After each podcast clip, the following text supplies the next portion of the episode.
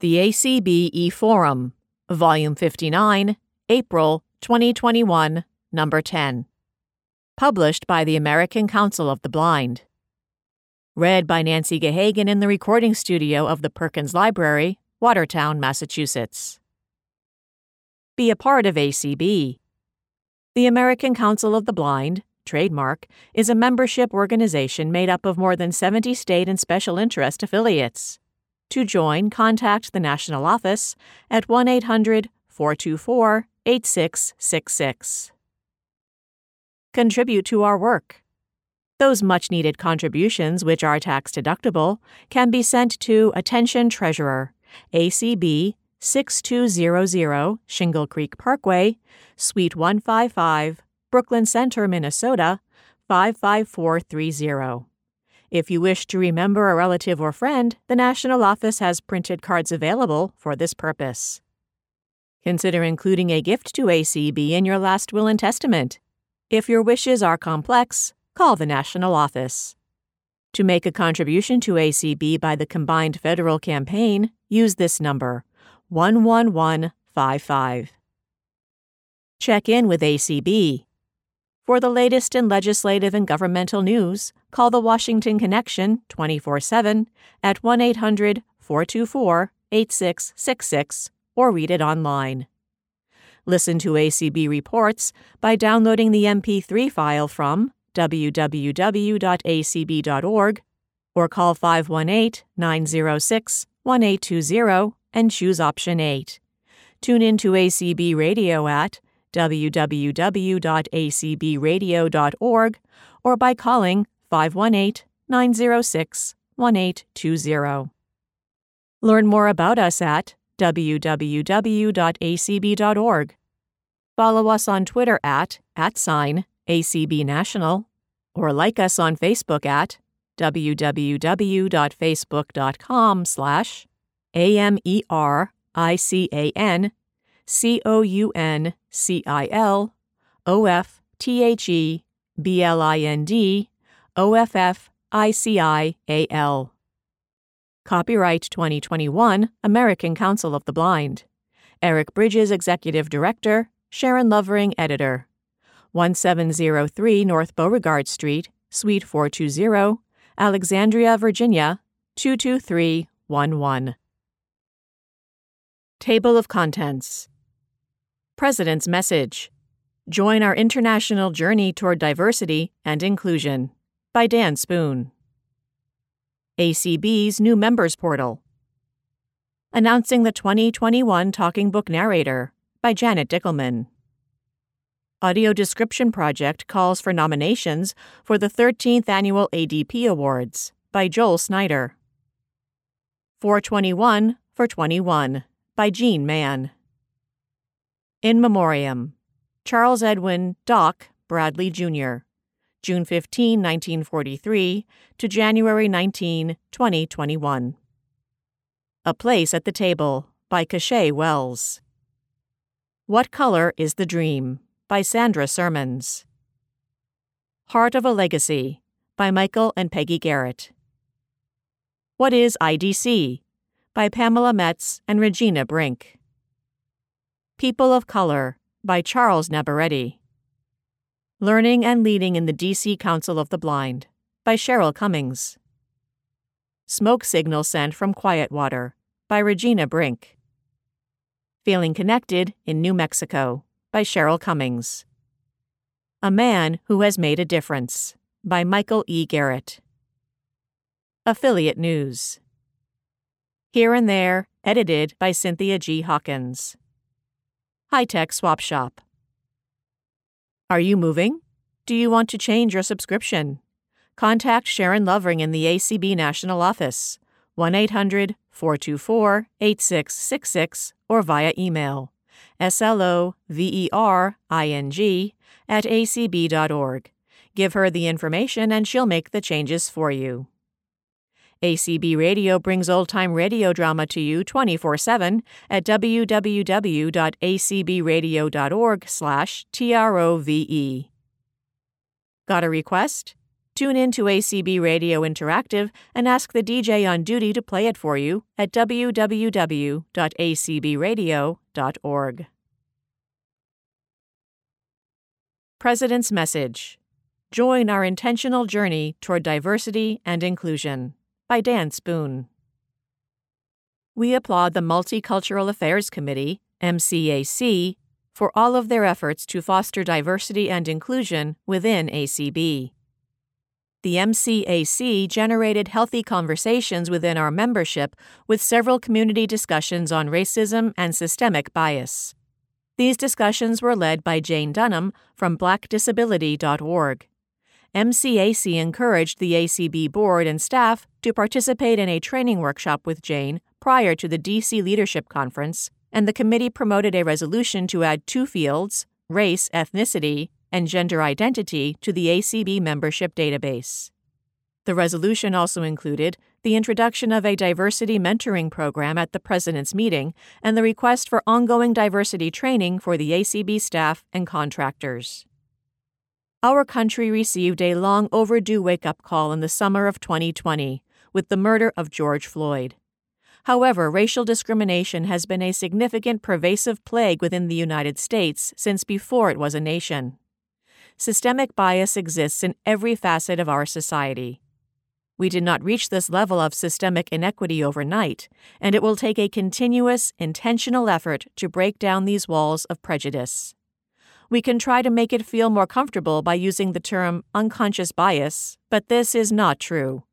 We all know better, and it is time for ACB to change. If there is any community in the nation that should understand systemic bias, it is our blind and low vision community. We live it every day. How many times have customer service representatives talked right past us to our friends or family members when asking a question about us?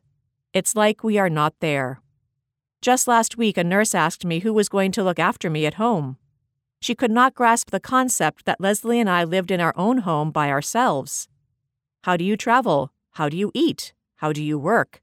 We have heard them all. So we know about systemic bias and prejudice. We must all work to make ACB the model of inclusion for our members and friends. Racial bias is not the only challenge ACB must confront.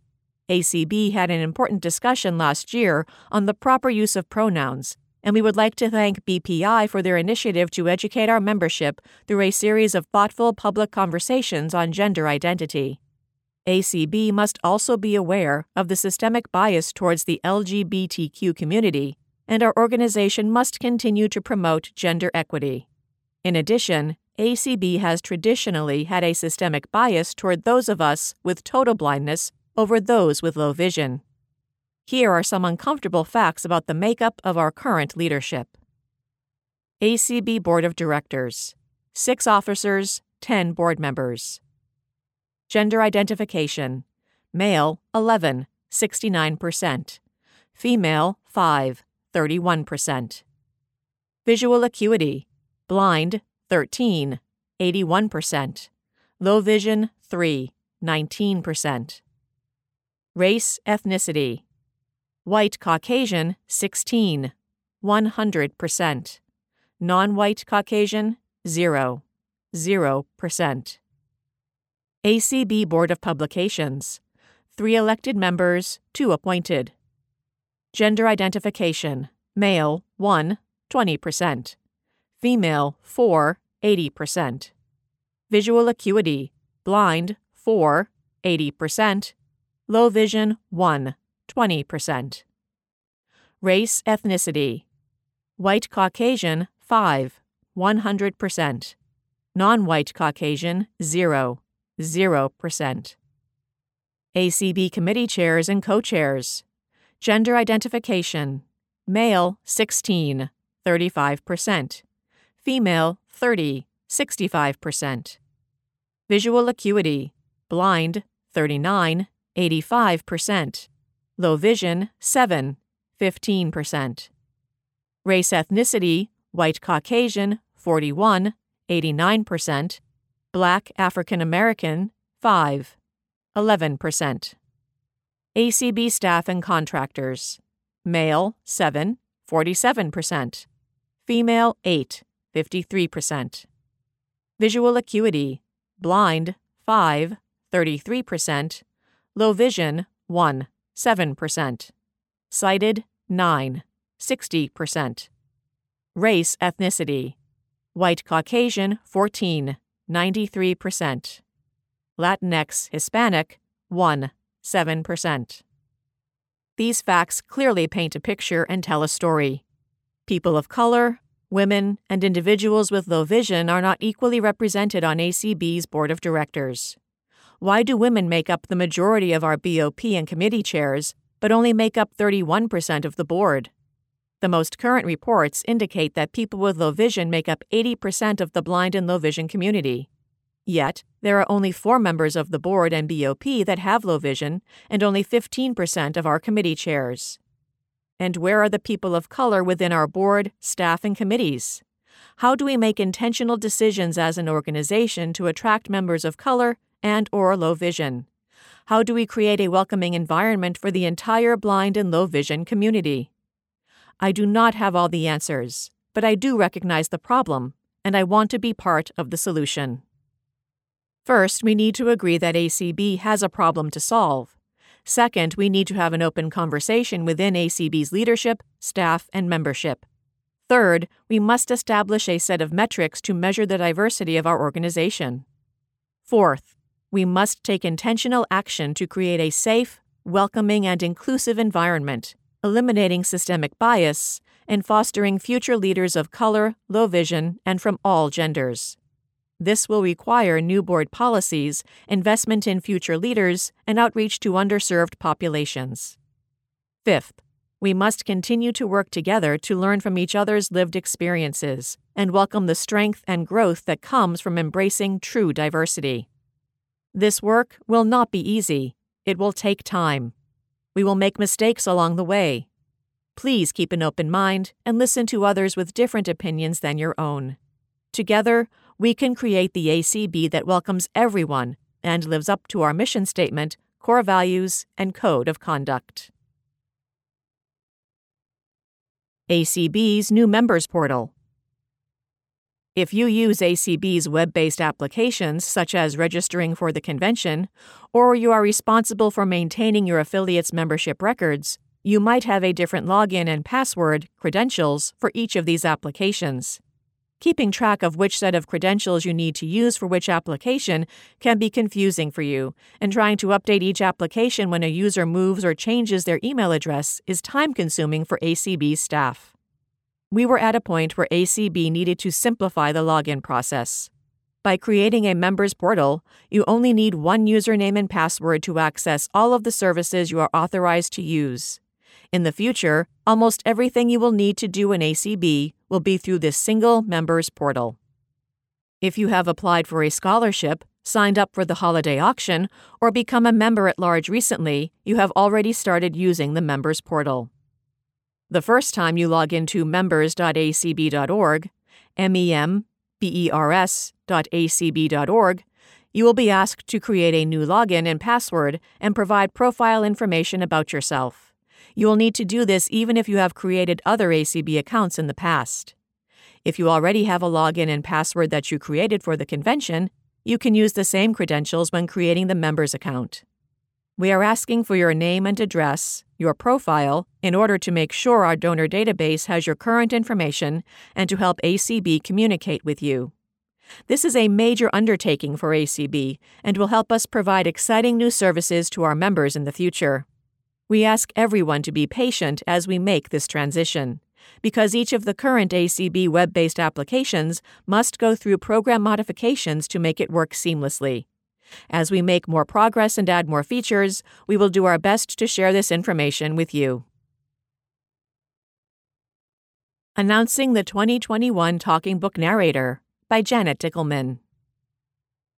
The dates for the 60th American Council of the Blind Conference and Convention are Friday, July 16th through Friday, July 23rd. Opening general session will be Sunday evening, July 18th, with daily sessions Monday through Friday.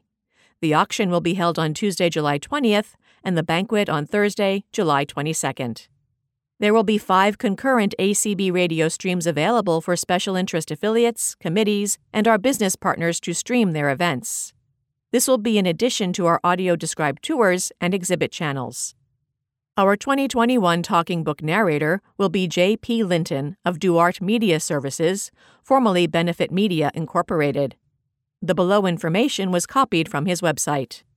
Quote, J.P. Linton, master of the spoken word. Like playing the piano, the ability to read aloud really well is a comparatively rare skill, but Mr. Linton is a master of it. For over 20 years, he has brought a strength of delivery and a range of nuance which enriches whatever he narrates. He is obviously a skilled actor and thoroughly professional in every respect. End quote. Quote, over 20 years of audiobook recording, live event announcing, voiceovers, and industrial narration. More than 400 audiobooks recorded for the Library of Congress and commercial publishers in 11 genres. Audiobook. End quote.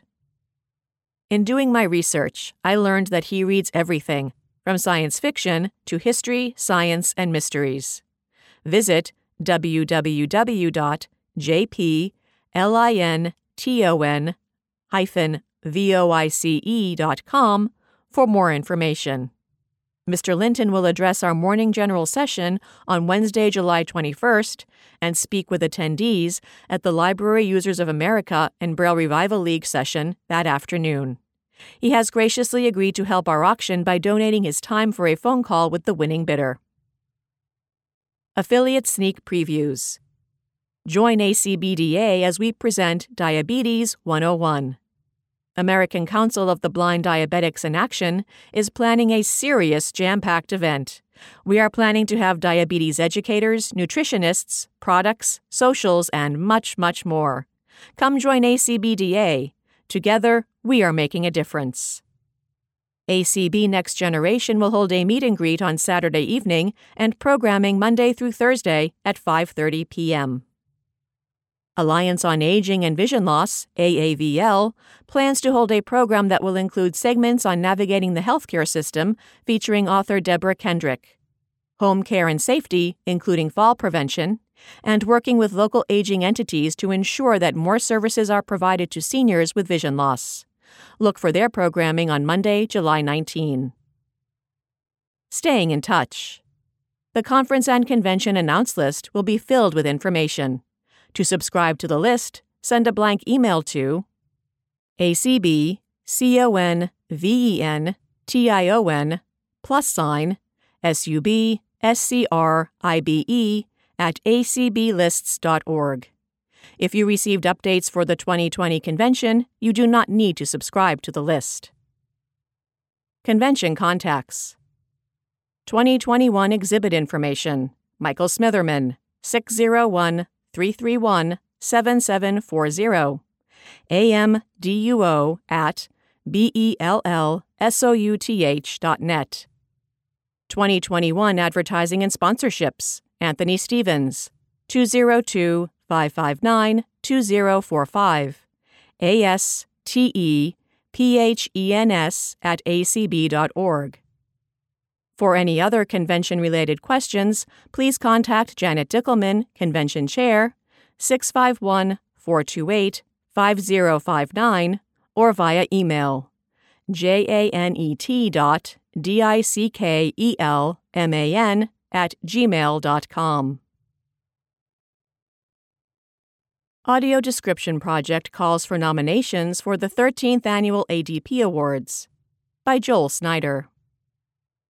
The Audio Description Project, ADP, is a wide-ranging audio description promotion and production initiative with goals that include building advocacy on behalf of audio description, offering a range of educational resources and working to establish nationally acknowledged user-focused guidelines for quality description in its various genres, as well as a professionally recognized certification program for audio describers. Encouraging growth of audio description with an emphasis on the involvement of AD users, consumers, especially youth. Disseminating information on audio description and provide general support for regional, state, and local forums. Encouraging studies on audio description, particularly with respect to its efficacy as a technique for conveying visual images and its impact on literacy for children and others. One part of the project involves the recognition of outstanding contributions to the field of audio description. The awards and criteria for selection of recipients. Achievement in audio description. Media, organizations, and media, individuals. Achievement in audio description. Performing arts, organizations, and performing arts, individuals. Achievement in audio description. Museums, visual art, visitor centers, organizations, and museums, visual art, visitor centers, individuals. Achievement in audio description, international. Dr. Margaret Vansteel Memorial Award in Audio Description, Research and Development. Barry Levine Memorial Award for Career Achievement in Audio Description. The Achievement Awards are made to individuals and/or organizations for outstanding contributions to the establishment and/or continued development of significant audio description programs in each of three areas: media, performing arts, and museums. Beginning in 2021, we are recognizing organizations and individuals in separate award categories for the media, performing arts, and the museums, visual art, visitor centers achievement awards. With the exception of the International Achievement Award and the Dr. Margaret Vansteel Memorial Award for Research and Development, only U.S.-based organizations or individuals are eligible. On occasion, we will present special recognition awards to organizations or individuals in the various Achievement Awards categories. The Dr. Margaret Vansteel Memorial Award for Research and Development is made to an individual or organization for outstanding research that leads to the advancement of audio description.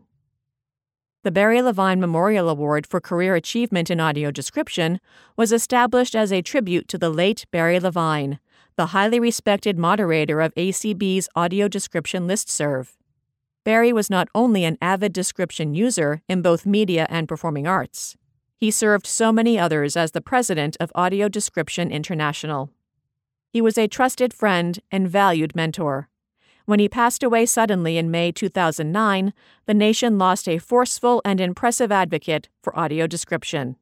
The Barry Levine Memorial Award for Career Achievement in Audio Description recognizes an individual for outstanding contributions to the field of audio description over an extended period of time, leading, inspiring, or providing significant service to others.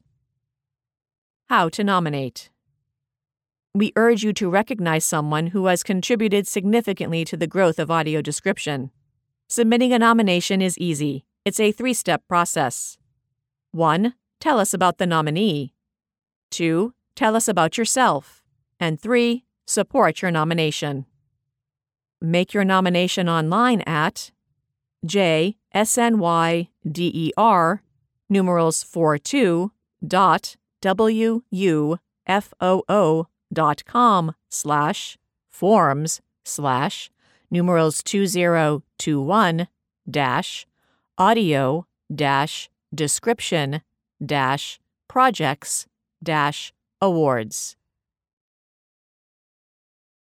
421 for 21 by Gene Mann. 421 for 21. Makes no sense, right? Well, actually it does. The Monthly Monetary Support MMS team has set a goal of 421 participants in 2021.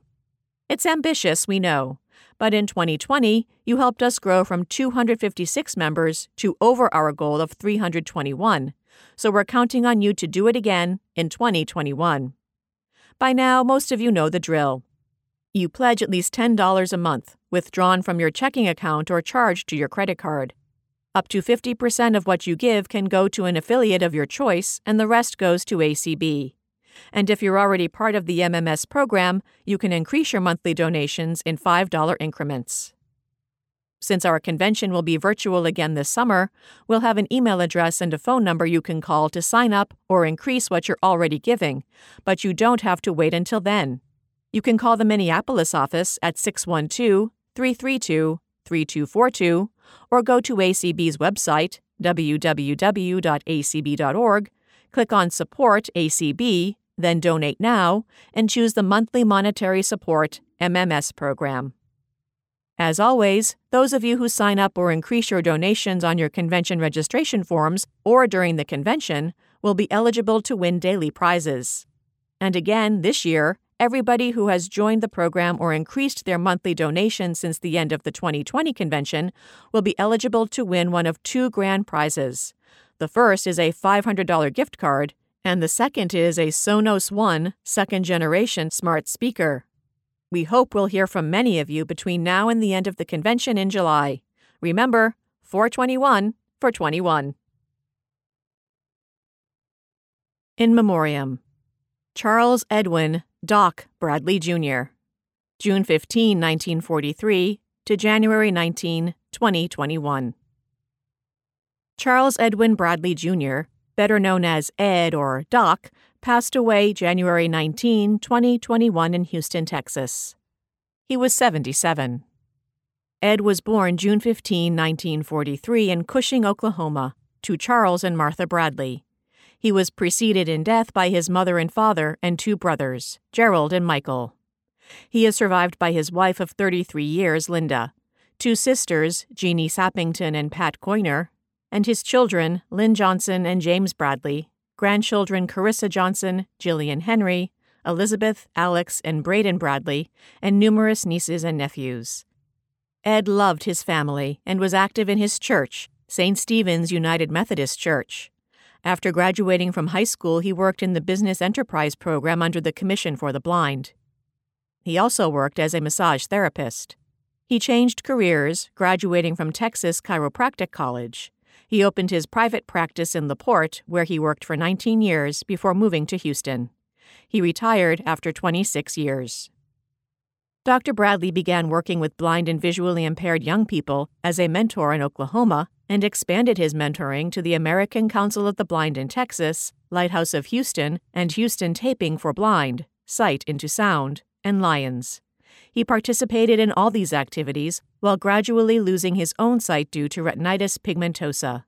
He served on the boards of directors nationally and locally, encouraging political involvement and advocacy for the blind and visually impaired. Dr. Bradley became extremely involved in the National Beat Baseball Association, serving as their president for two different terms for a total of more than 10 years. Beat baseball was one of his greatest loves in life. He played for teams in Pasadena and Houston for 25 years, coaching for several more years, all the while promoting the game of beat baseball. During this time, he received several awards. A memorial service was held January 29th at St. Stephen's United Methodist Church. You may view the service at the church's YouTube channel, www.youtube.stshtx. In lieu of flowers, the family requests that donations be sent to St. Stephen's United Methodist Church, 2003 West 43rd Street, Houston, Texas, 77018, or the National Beatball Association, 1400 Patriot Boulevard, number 290, Glenview, Illinois, 60026. Condolences may be sent to Linda Bradley, 11504 Fallbrook Drive, number 9, Houston, Texas, 77065. A Place at the Table by Cachet Wells. Blue skies and shimmering green grass, flowing clear rivers of water and mountains of fresh winds blowing. A place of health and wealth that's full of all life's freedoms and liberties to be had by all. At least this is the picture that is painted for the world to see from the greatest to the very least. A place at the table is set for everyone to come together and not go backward. Pledging allegiance to Stars and Stripes because we each have a love for the red, white, and blue. A love for this place that represents itself as one where we can live in the land of the free. A love that is suggested to be united in harmony. A love for a place that boldly professes that we are one nation under God that can't be divided. Despite the harsh reality that for so many, we still have to fight for the right to have a seat at the American table. Fact or fiction? Reality or fake news? We each have an opinion and rights according to that holy Constitution. So we come with lifted voices, saying a place at the table is set for everyone to come together and not go backward. Thunderous sounds pounding against the winds like a constant ringing out is all that we hear. The heart-wrenching voices of a nation like church bells piercing our very ears. The chilling clatter of the screams and cries of oppression spanning as far as our ancestors. The painful realization that no matter how far we have come, we have so much farther to go. From the highest place on the hill to the hole in the wall around the block, we steadily await the change necessary to move the mindset of people forward. A place at the table is set for everyone to come together and not go backward. Standing upright on the steps of dialogue, saying that we all are free, but too often we see the very opposite, can no longer be the normal. So hand in hand, we join, searching for the answers that will truly present a cohesive message of true peace, unity, and justice for all. Many of us are still seeking the very freedoms explicitly shouted in America's pledge. Those words that say we are all equal on paper, but in actions we see otherwise. Pledging an allegiance to be one nation under God and indivisible, yet the heart's devotion of a few across this nation speaks loudly. Believing that there is a limit to whom these citizenship rights belong to boldly. A place at the table is set for everyone to come together and not go backward. The beauty of the rainbow as it sits high in the sky and shining so bright for all to see. It is gazed upon because of its collective uniqueness that sets it apart as one being totally complete. Together, they illuminate a brightness of unified hope altogether. The flow of humanity has been summed up by two agents, and for that, we must dialogue. That of money, which seemed to be defined as the integrity of people. The other is that of privilege, which seems to be defined as the isolated rights of people. Yet both go against the very precepts to which America pledges— freedom, rights, and justice. So we ring loud the bells of injustice and walk through the doors of those that seek to oppress our God-given birthright as citizens to come to the table for change. A place at the table is set for everyone to come together and not go backward. Change comes as a result of a process, one that started long ago and has now reached a turning point in the dream. Now, here, it is some 50-plus years later, and the dream has yet to be fulfilled. What started as onward steps are now mere bricks that have moved us up, but not forward. Senseless acts seem to be on repeat, with no consciousness of wrong or consequence. It is amazing to see that you can be sworn to protect and serve in the armed forces of a nation, but not all are afforded the rights of being protected equally within its walls. A place at the table is set for everyone to come together and not go backward. A place at the table is not about identifying that one is greater than the other. It is about recognizing the beauty, value, and significance of each one.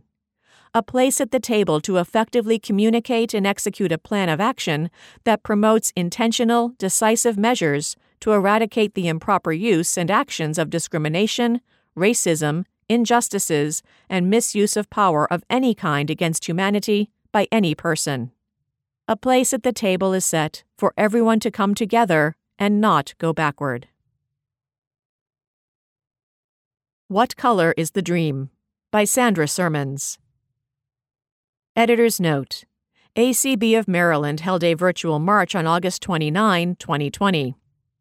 Sandra collected the biographies of these disability rights warriors at the march. End of note. Everly Hairston. Everly Hairston is a staunch advocate for disability rights and social justice. She began her activism marching alongside Dr. Martin Luther King, Jr., and remains a steadfast supporter of advocacy for people who are blind or have low vision. Born on a plantation in North Carolina, Everly is the third of 7 children. She grew up and attended schools in the segregated South.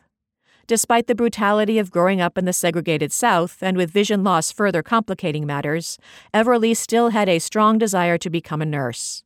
Her parents could not afford to send her to college. After high school, she went to New York City to earn money for college by working as a live-in maid. She returned to North Carolina at the end of the summer, anxious to pursue a nursing career. However, she failed the required eye examination. Undaunted, she went on to earn a teaching degree from North Carolina Central University. While working as a high school teacher in New Jersey, Everly's vision continued to deteriorate. She finally sought medical care and was diagnosed with retinitis pigmentosa, RP.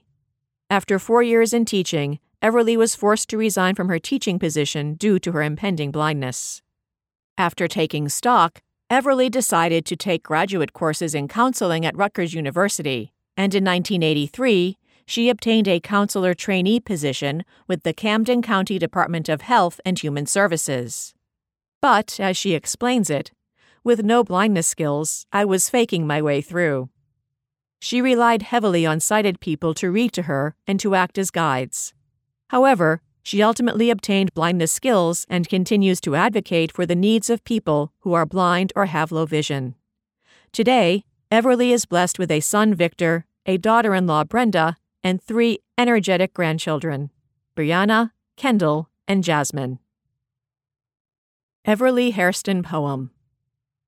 As I travel throughout the U.S. and abroad, many ask me, what is it like to be blind? Well, I'd like to sum it up in these words. I can't see the trees, but I can touch the leaves. I can't see the ocean, but I can feel the breeze. I can't see a child, but I can hear one grow. I can't see your smile, but I can feel your glow.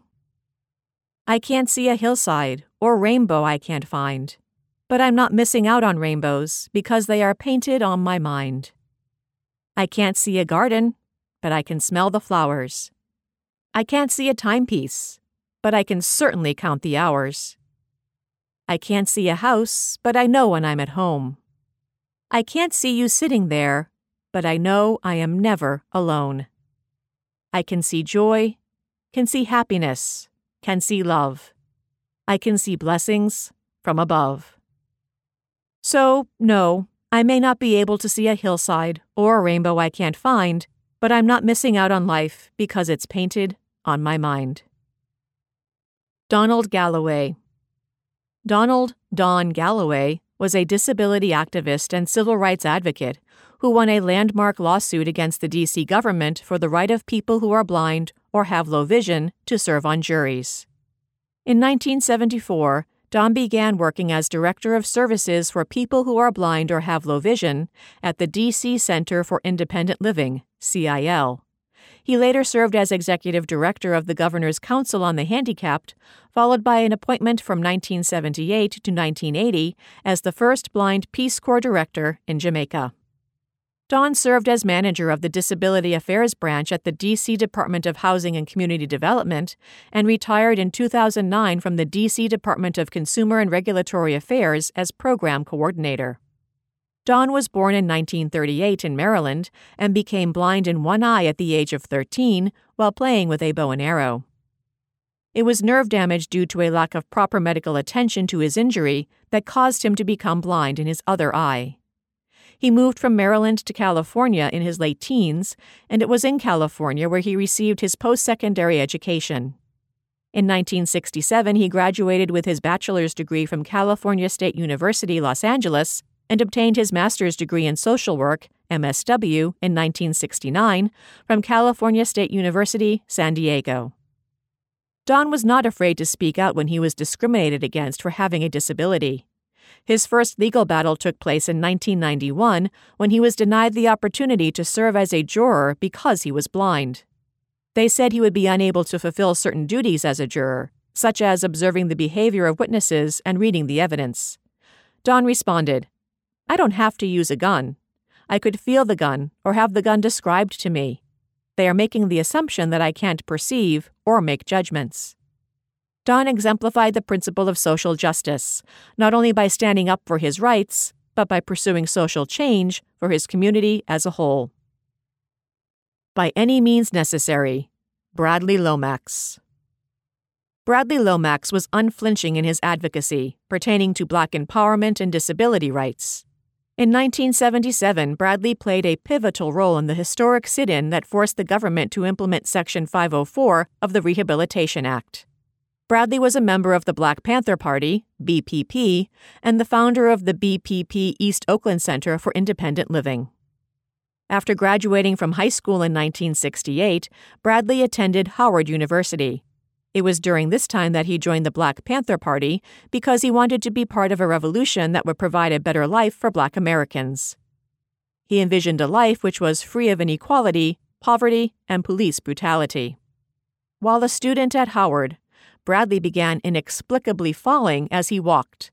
He soon learned that he had multiple sclerosis. As the disease progressed, he began using a wheelchair, and it opened his eyes to another form of discrimination. He found that the wheelchairs designed to provide independence were of little use in gaining entrance to public buildings without ramps. He saw that people with disabilities were regularly denied an education and that there were few services to help them find housing or jobs, especially if they were people of color. Bradley helped to found the Black Panther Party's Washington, D.C. chapter in 1969 and then helped to organize the first African Liberation Day demonstration, which drew tens of thousands of marchers to the National Mall. He subsequently moved to Oakland, California, but once there found it difficult to navigate the transit system. To board a bus, his brother, Glenn, would have to lift him out of his wheelchair, carry him up the steps and place him in a seat, then go back to retrieve the wheelchair. After moving to Oakland, he learned about the Center for Independent Living, an organization started by people with disabilities that was instrumental in getting curb cuts for wheelchairs at street corners in San Francisco and nearby Berkeley. In 1975, he approached the director, Ed Roberts, and proposed that the center combine efforts with the Black Panthers to offer assistance to people with disabilities in East Oakland's mostly Black community. The relationships he built across these two communities would prove vital during the 504 sit-in 2 years later. The demonstration that day at the San Francisco Health, Education, and Welfare (HEW) office began outside with speeches and chants. A group of protesters then went inside, demanding to know when HEW Secretary Joseph Califano would sign the regulations. Despite several attempts to remove them from the building, the protesters held strong. After Lomax sent word to the Black Panthers that the protesters intended to stay put, the group mobilized, delivering ribs, fried chicken, and a message of solidarity. Brad was able to get the Black Panther Party to see that this was critical to the work that they were doing, reported a demonstration leader. He was the linchpin for that. Though the sit-in received only sporadic coverage by the mainstream news media, the Black Panthers newspaper followed it closely, with Bradley acting as a go-between for reporters. After 3 weeks, Bradley was among 25 demonstrators chosen to travel to Washington, D.C. to pressure Califano to sign the regulations. The trip was successful, and Califano signed the regulations on April 28, 1977. The contingent returned to San Francisco to lead the demonstrators out of the Federal Building, singing, "We Have Overcome." While the 504 regulations pushed the government toward accessibility, they applied only to federally funded programs. However, their enactment laid the groundwork for the historic Americans with Disabilities Act, which was passed 13 years later in 1990. By any means necessary. Dennis Billups. Dennis Billups was a long-time blind disability rights activist who also demonstrated at the historic 504 sit-in. Dennis was even called the chief morale officer for the protest. Recipient of the Holman Prize for Blind Ambition, Dennis provided leadership training for people with disabilities around the world. According to Dennis, many of the protesters at the 504 sit-in had no idea that sit-ins were happening simultaneously at HEW offices in Washington, Denver, Los Angeles, and elsewhere around the country, or that it would last so long. Most had no toothbrushes, no change of clothing, and no food. But even as the sit-ins in the other cities fizzled, and even as the government switched off the water supply, cut off telephone lines, and restricted movement in and out of the Federal Building, the San Francisco contingent held strong. Interviewed on site at the sit-in, Dennis is quoted as providing this lyrical call to action that framed the whole demonstration. "To my brothers and sisters that are Black and that are handicapped. Get out there, we need you. Come here, we need you. Wherever you are, we need you. Get out of your bed. Get into your wheelchair. Get out of your crutches. Get into your canes. If you can't walk, call somebody. Talk to somebody over the telephone. If you can't talk, write. If you can't write, use sign language. Use any method of communication that is all. All of it is open." We need to do all we can. We need to show the government that we have more force than they can ever deal with, and that we can eat more, drink more, love more, and pray more than they ever knew was happening. We shouldn't have to fight for our rights. They should already be there. But since we have to fight for them, we have an infinite amount of strength to walk." Many described Dennis as the spiritual leader of the 504 sit-in demonstrations. When news arrived that the regulations had been signed, Dennis marched joyfully out of the building, holding a sign that said, "You don't have to see it to know." Deaf Power Now, Claudia Gordon, Esquire. Claudia Gordon is the first female African-American lawyer who is deaf in the United States. She is also the first student who is deaf to graduate from the American University, AU, Washington College of Law. At AU, Claudia specialized in disability rights law and policy. Since earning her Juris Doctorate, Claudia has been active in working to ensure the rights of people with disabilities are respected.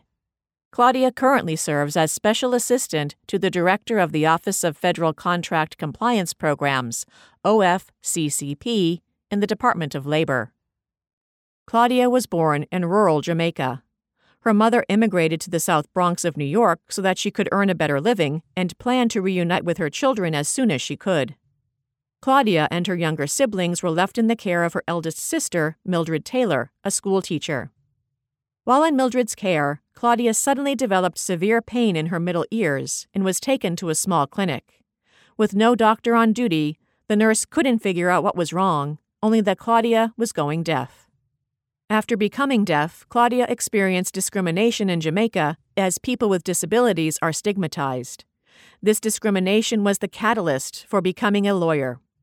In Jamaica, Claudia could not get an education, so she moved to the United States, where she attended first a public school, then the Lexington School and Center for the Deaf in New York. While at Lexington, Claudia learned sign language, participated in sports, and became a top student.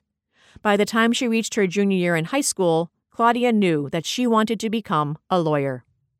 Throughout her life, Claudia has received many awards and honors. Prior to attending AU, Claudia graduated from Howard University with a Bachelor of Arts in Political Science. At Howard, Claudia was a Patricia Roberts Harris Public Affairs Fellow and a member of the Golden Key National Honor Society. More awards and honors came at American University, where Claudia was an Equal Justice Foundation Fellow, had the Myers Law Scholarship, and the J. Franklin Bourne Scholarship. In 2002, Claudia received the Paul G. Hearn AAPD Leadership Award from the American Association of People with Disabilities. She received the Skadden Fellowship for law graduates working with people with disabilities that paid her to work at the National Association of the Deaf Law and Advocacy Center. This allowed Claudia to provide direct representation and advocacy for low-income clients who are deaf, with a focus on those from minority groups. Claudia became a consultant to the National Council of Disability and then joined the Department of Homeland Security, where she was the senior policy advisor for the Office for Civil Rights and Civil Liberties, and her focus was activities that impacted individuals with disabilities. Johnny Lacey. Johnny Lacey was a disability and civil rights leader and a prominent figure in the independent living movement. She focused her efforts on fighting for the rights of people with disabilities, especially people of color. She was the executive director for the Community Resources for Independent Living, CRIL, a nonprofit that provides services and advocacy for people with disabilities, and was named Woman of the Year by the California State Senate in 1988. Along with her work at CRIL, Johnny served on the State Attorney General's Commission on Disability, was a central figure in Hayward, California's nonprofit community, and served on the Mayor's Disability Council for the City and County of San Francisco. Johnny often spoke of being excluded from the Black community due to her disability and from the disability community due to being a person of color. As a Black woman in a wheelchair, she educated her communities about race and disability and served as a role model for many other Black women with disabilities. Johnny's understanding about race was shaped by her upbringing in the Deep South during the late 1930s and 1940s. It was in Louisiana where the stark differences between Blacks and whites were seen, especially in the school system. Johnny recounted the way that the education system in the South worked.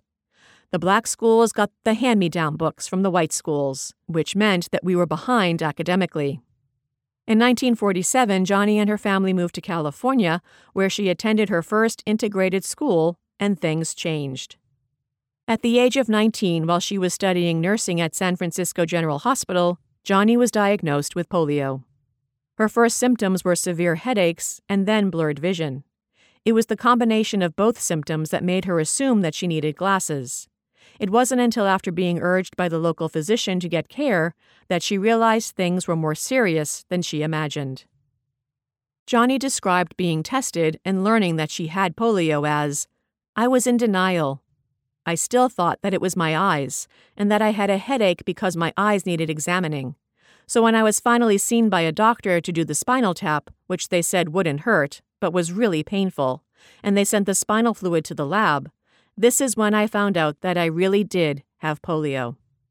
They told her not to get out of bed, and gradually, Johnny became completely paralyzed, not even able to breathe. She was placed in an iron lung for 2 weeks, then went to a respirator, and finally rehabbed for 2 to 3 years. Because of the polio, Johnny endured many treatments in order to regain strength. After some time, Johnny decided to go back to school, and despite significant difficulty and pushback from the administration, she graduated from San Francisco State University. In facing severe discrimination for her disability, Johnny is quoted as saying, "If I were just a woman, he could not do this to me. If I were only a person of color, he would not be able to do this to me. And my conclusion was that the only reason that you are able to take this unfair advantage is because I have a disability." Johnny has been described as fearless, ferocious, defiantly black and disabled, confident and heroic. She was a friend, a mentor, a leader, and a pioneer for the disability community.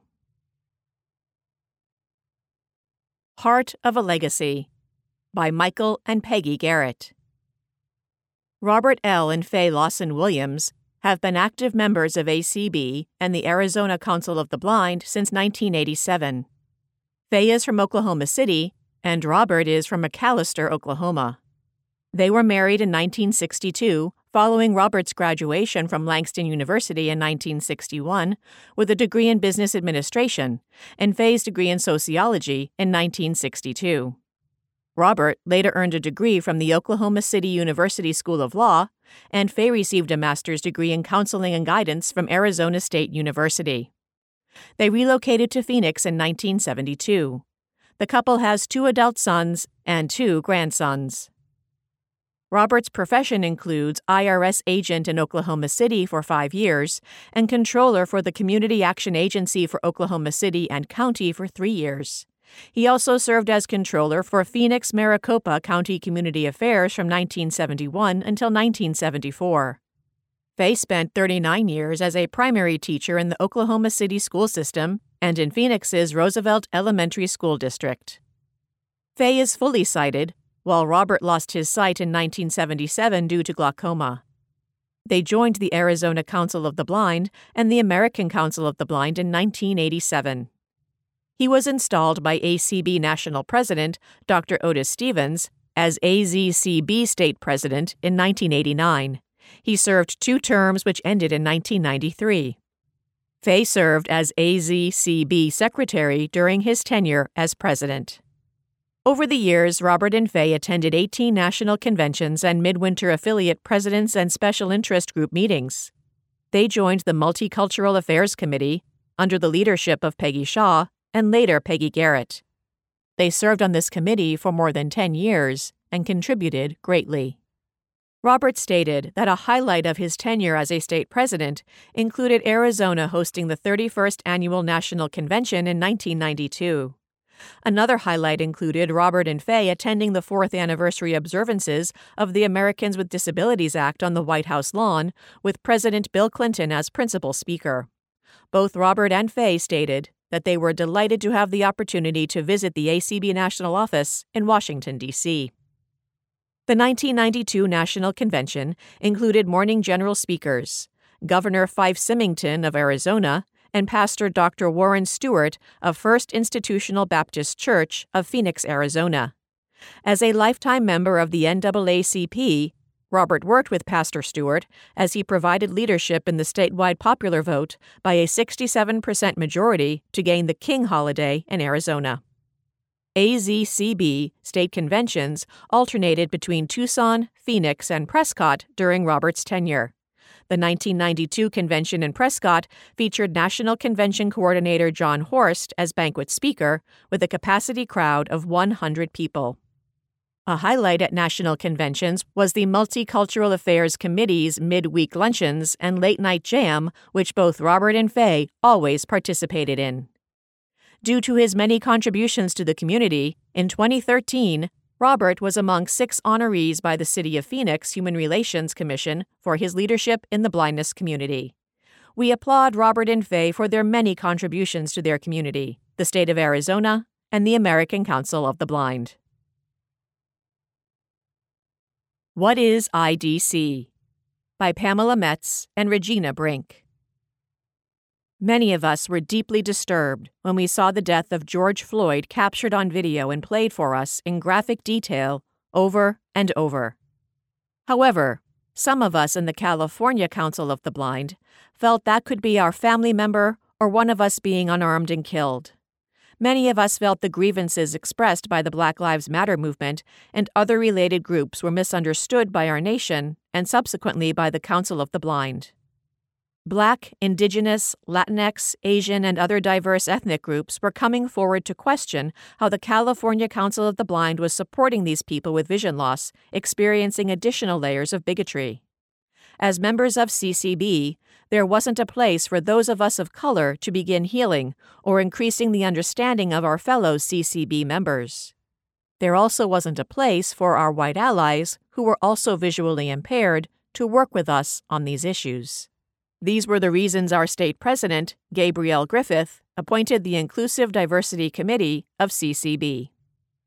Through several focus groups and intense conversations, it was decided to form a steering committee and begin the process of establishing an affiliate.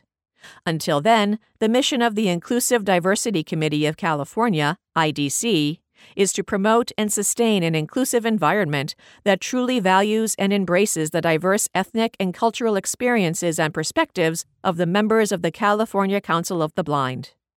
IDC will conduct discussions, workshops, and community calls designed to combat conscious and unconscious bias and bigotry while promoting intercultural dialogue, awareness, and anti-racist tactics. We seek to include CCB as a whole, working with people from all backgrounds and ways of life with vision loss to enrich CCB by meeting the needs of marginalized groups within our organization. Increasing our diversity and our focus on issues surrounding racial and ethnic bias can only strengthen the California Council of the Blind, fostering our growth and relevance. It is our plan that any affiliate arising from this committee will carry on this mission. People of Color by Charles Nabaretti. During the 2020 meeting of the ACB Resolutions Committee, I was disappointed that Hispanics were lumped in the people of color phrase, and some committee members resisted listing Hispanics separately in the 2 resolutions regarding diversity. Such failure ignores the long history of discriminatory treatment Latinos suffered and my own experience. In the 1840s, President James K. Polk annexed Texas as part of Manifest Destiny, and the United States began a war against Mexico to take territory, which later became New Mexico, Arizona, Colorado, and California. After a short conflict, the Treaty of Guadalupe Hidalgo was signed in 1848, which ceded this land to the United States. Not surprisingly, the land grants and property rights of Mexicans who lived there were taken by the new settlers. Discriminatory treatment of the Mexicans was widespread, with numerous lynchings and imprisonment without due process. My mother attended a segregated school in Chino, California in the 1930s, and traveled to Mexico in the early 1940s through Texas, where she saw numerous signs at restaurants or other businesses saying, "No dogs or Mexicans were permitted." In California, Ignacio Lopez, a civil rights activist, sued the city of San Bernardino and its mayor in the late 1940s because the public swimming pool was segregated, with Latinos only allowed to use the facilities once a week on the day before the pool was cleaned and the water changed. In the landmark case of Mendez et al. Versus Westminster et al., a suit was brought on behalf of sisters who were denied admission to a higher quality school where only white students attended. Thurgood Marshall submitted an amicus brief on behalf of the Mendez sisters, arguing that school segregation was unconstitutional before the Brown v. Board of Education decision was issued by the United States Supreme Court.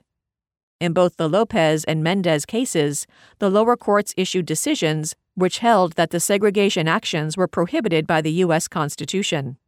These decisions were not appealed, but discrimination continued. I was normally cited until I was 19 years old. In Pomona, California, where I attended elementary school, I was always placed in classes with only Mexican kids, with white kids all being in a separate class. When I went to junior high, I was the only Mexican student in my 7th grade English class. The teacher arranged student seating alphabetically, except for me. She sat me in the first seat of a row so she could keep an eye on me. Another time I was with a group of Mexican teenagers at the local public swimming pool when a white policeman drove up and ordered us to leave without any justification. I experienced other incidents of discrimination at school and by the police because of my ethnic origin. Such discriminatory treatment of Hispanics has continued, resulting in Latinos having the lowest socioeconomic level of minorities in the United States, and innumerable incidents of police brutality and hate crimes, such as the mass shootings of Latinos at a Walmart store in El Paso, Texas. We have been referred to by many names, which is not objectionable, but I agree with Congressman Gallego, who said he would object to being called Latinx. Also, recognizing Hispanics or Latinos by name would encourage inclusion by ACB. Learning and Leading in the D.C. Council of the Blind by Cheryl Cummings. Freddie Pico is an African-American woman who was born in Wadesboro, North Carolina, when separate but equal was the law. After losing her vision, Ms. Pico attended the School for the Blind in Raleigh, North Carolina, graduated with a double major in sociology and psychology from Howard University, and earned her master's degree in public relations and journalism from American University. Ms. Pico is married to James Pico for 49 years and has one son. Ms. Pico says, "I think it was my master's degree that helped me get a job at the Library of Congress. I began in the Division of Blind Services, and over the years I was promoted and retired after 49 years. It was as a result of her work at the Library of Congress that Freddie first became acquainted with the American Council of the Blind." Ms. Pico explained that as part of her work, she was an exhibitor at ACB's National Convention. "I checked out both blindness organizations and felt that ACB better matched my temperament." Freddie Pico joined the D.C. Council of the Blind in the 1980s. She joined because her membership gave her opportunities to meet other blind people and to exchange ideas for living and thriving as a blind person. She joined because she firmly believes that as a group together, blind people have the power and voice needed to advocate for their needs and rights. Even as Ms. Pico works to increase membership in her local chapter, she has been a fierce advocate in her local community. As an Alpha Kappa Alpha sorority sister, Freddie participates in a variety of activities, including recently joining her sisters in a program to read bedtime stories to children over the telephone. As the first blind person to join her church, Ms. Pico worked on several committees. "My husband and I joined separate committees so that people had to deal directly with me, and they couldn't say, 'Your husband can tell you about that.'" Today, as the president of the D.C. Council of the Blind, Ms. Pico is working to recruit diverse members to her chapter. "Even though I've been told that blind people don't feel the need to be part of an organization like D.C. Council of the Blind, the benefits are there. As a member, you get to know what legislation is being passed that affects the visually impaired. You get to know about what types of social programs and events for the visually impaired are there that we can either participate in or produce. At the conventions, you get to know what is available, and you can talk with others about how you do certain things." Ms. Pico is a staunch believer in the power of blind people coming together to advocate and to learn from each other. She hopes that DCCB and ACB will continue to work to increase membership and to recruit diverse members. Smoke Signal Scent from Quiet Water by Regina Brink. Many of us think we know a lot about the indigenous people of America. We have learned from our history books, television programs, and mass media what we need to know, right? Most likely, the answer to this question is that we have not learned enough, and many of the things we think we know are inaccurate. I had the pleasure of interviewing Deanna Noriega from the Missouri Council of the Blind and asked her about her ancestry. She said her mother was a member of the group we know as the Chippewa, but who call themselves the Ojibwe. She knows her father descended from the Apache peoples, but she is not sure which branch, so does not know their indigenous name. Deanna has been active in the American Council of the Blind since 1980, when Kim Charlson, then president of the Oregon Council of the Blind, began to mentor her after she attended a state convention. Before this, Deanna and her husband were in the Peace Corps, placed in Western Samoa to establish a school for the blind, and active in her local church with older blind people. Deanna was educated in public schools in Michigan, Texas, and California, where her mother resisted the pressure to send her to a residential school, finally relocating to make sure she could stay at home. Many Americans do not realize our indigenous population was subjected to forced residential schooling, where these children were punished for practicing their ancestral customs, religion, language, and other aspects of their cultural identity, educated away from their families and community, and compelled to assimilate. Many indigenous children were abused, never saw their parents again, or both. This is why Deanna's mother was so strong about her staying at home to go to school, and why Deanna is glad she did. Deanna graduated from the University of Stanislaus in California and got her first guide dog just before she began college. The very first affiliate she joined was the Guide Dog Users of Oregon. Since then, wherever she has lived, she has been a part of her local chapter and various affiliates around the country, and served in leadership as a board member, officer, and president of several organizations in ACB. She continues to participate in her local community at food banks, libraries, and street fairs with her husband, who now uses a wheelchair. They both use these venues to further the awareness of disability and blindness. She has lived through some contentious situations in the American Council of the Blind, including when the executive director and the president of ACB were at odds with one another. In each instance, Deanna has sought to be a peacemaker and consensus builder. She values all people regardless of their visual acuity, other disabilities, or choices concerning mobility and daily living. She supports literacy, including spearheading one of the first programs where Braille books were made available for blind children and children of blind parents to keep. She would like to see ACB reach out in both directions, to older people going blind and the families of young people and blind children, mitigating the isolation many blind people live within both groups. People with visual disabilities need mentors and peer support, with attention toward reaching people from diverse cultures and backgrounds. Her favorite quotation is from Lily Tomlin. "I always thought somebody ought to do something about that, but then I realized I was somebody." This is the message she wants to send to all of us. Feeling Connected in New Mexico by Cheryl Cummings. Elizabeth Beth Fazio is a new member who has known about the American Council of the Blind since the 1970s. Beth is a member of Blind Information Technology Specialists, BITS, and is considering joining additional affiliates. Beth described herself by saying, "I'm a military brat. My dad was a Sicilian from Brooklyn, and my mom's family is from Spain and settled in the state long before it became New Mexico. I have a partner who is from Cuba, and we have 3 kids and several grandchildren." A few years ago, Beth reached out to ACB for help. Beth was experiencing health issues and was admitted to a rehab center nursing home. She found that a prescribed 1-month stay became 6 months, with the facility trying to get her to stay permanently. Beth felt that the facility tried to convince her and the state that she couldn't take care of herself so that they could get Medicaid payments. Wanting to get back to the community, Beth contacted ACB and asked them to help her get out of the nursing home. Beth said, "Tony Stevens and Claire Stanley filed a complaint with the Attorney General's office on my behalf. It wasn't until this happened that within a week, I was out of the nursing home." Beth was very grateful for all of the assistance she received and wanted to get involved with her local chapter. However, she lives 200 miles away from the local chapter and couldn't participate in meetings. Her opportunity to connect with ACB really arrived when ACB began to offer community calls.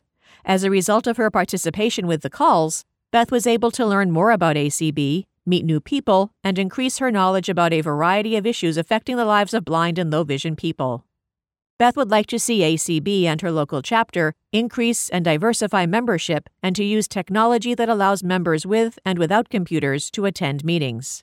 Additionally, she would like ACB to figure out a way to continue building community by developing a forum which allows members with and without computers to directly connect with each other.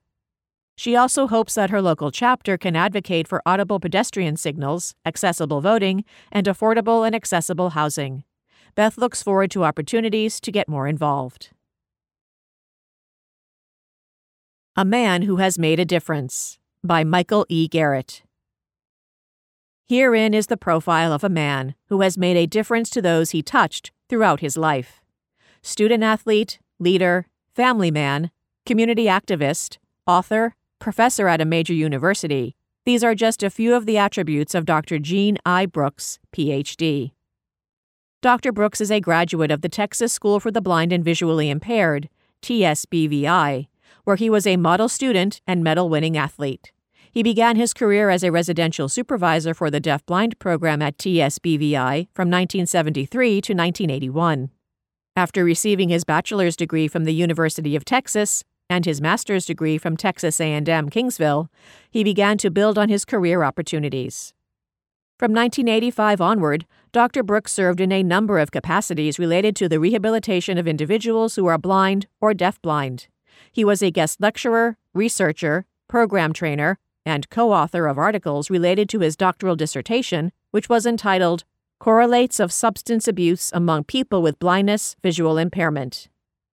He received his Ph.D. in Special Education, Rehabilitation Counselor Education from the University of Texas, Austin, where he ultimately became a full-time lecturer.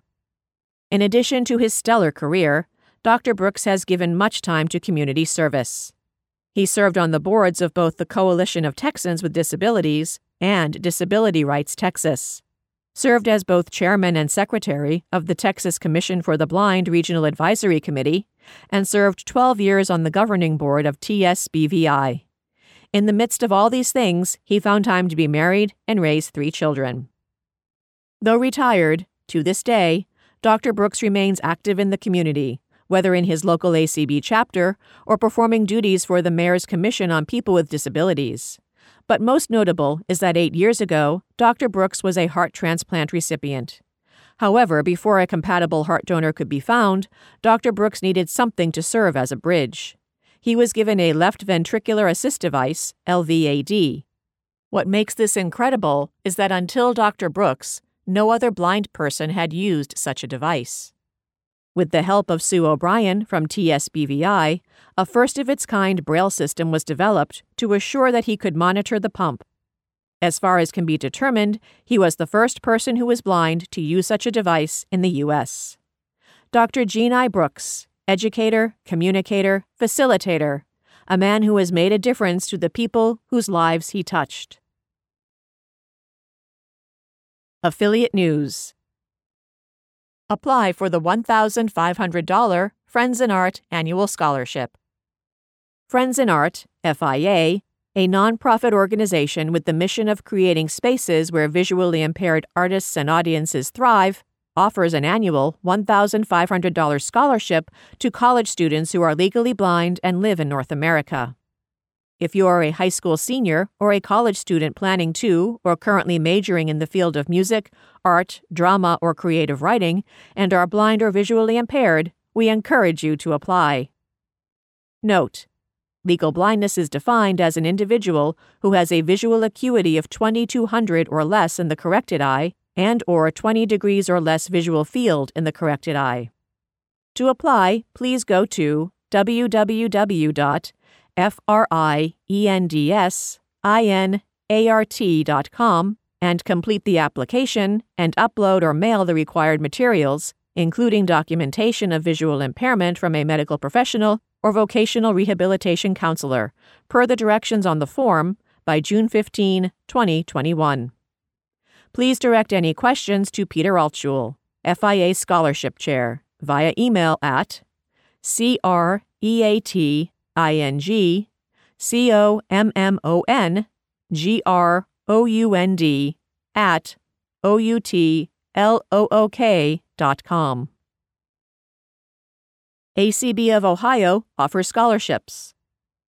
The American Council of the Blind of Ohio offers 6 scholarships each academic year.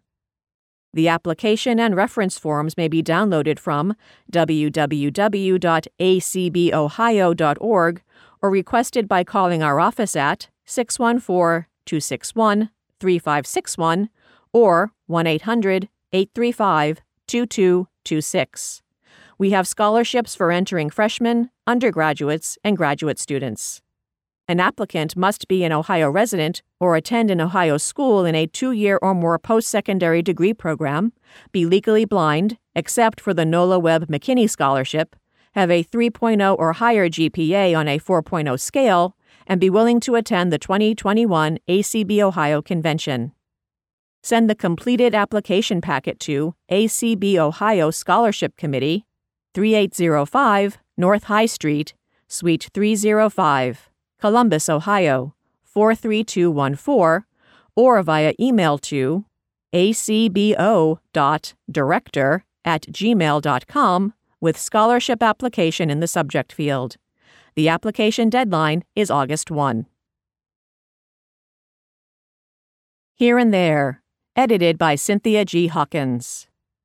The announcement of products and services in this column does not represent an endorsement by the American Council of the Blind, its officers, or staff. Listings are free of charge for the benefit of our readers. The ACBE Forum cannot be held responsible for the reliability of the products and services mentioned.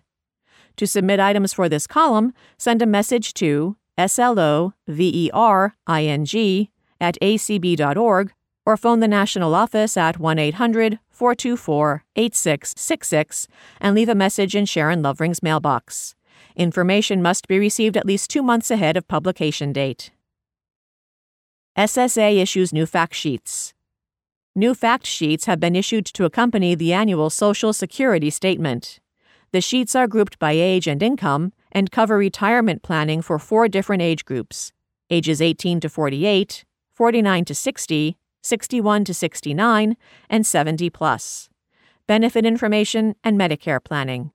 For more information, go to www.ssaccount/myaccounnt/statement.html. APH offers new mapping app. Good Maps Explorer uses audio instructions to communicate routing and critical spatial information as users travel indoors or out, drawing upon Good Maps' state-of-the-art digital maps. The app provides accurate positioning and delivers a trusted wayfinding experience. Available in iOS and Android. For more information, go to www.goodmaps.com. Sensible Innovations announces new mapping app. Aware helps the visually impaired explore their surroundings independently. The app offers turn-by-turn descriptive navigation and an audio description of locations. Available in iOS and Android. For more information, visit www.sensible-innovations.com. New York School Virtual Alumni Reunion. The New York State School for the Blind alumni will meet this year via Zoom for the annual reunion. The dates of the reunion will be June 11 through 13. Activities will include our opening ceremony, business meeting, auction, game to be determined, a virtual banquet with a talk by our president concerning the state of the alumni, and a memorial service.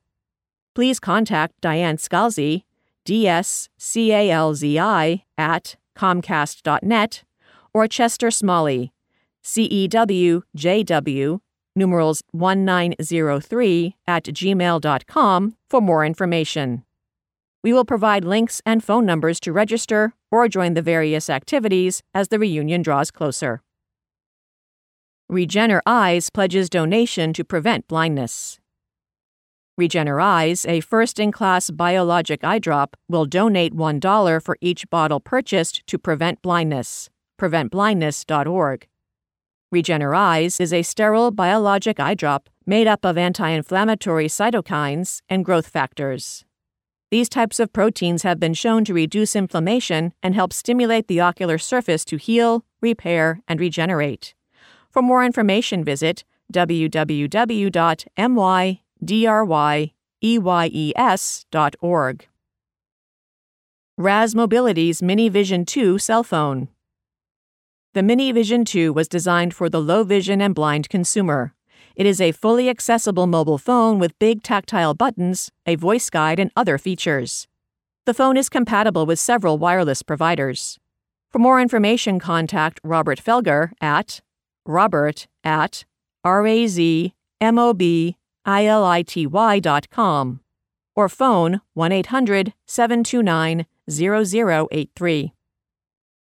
Discontinued. Envision America will discontinue the IDMate barcode scanner. A lack of available parts contributed to the decision. However, database updates will be available long-term. The warranty for the IDMate Galaxy remains in full force and parts are available. If you have questions or need more information, phone 1-800-890-1180 or visit www.envision.com.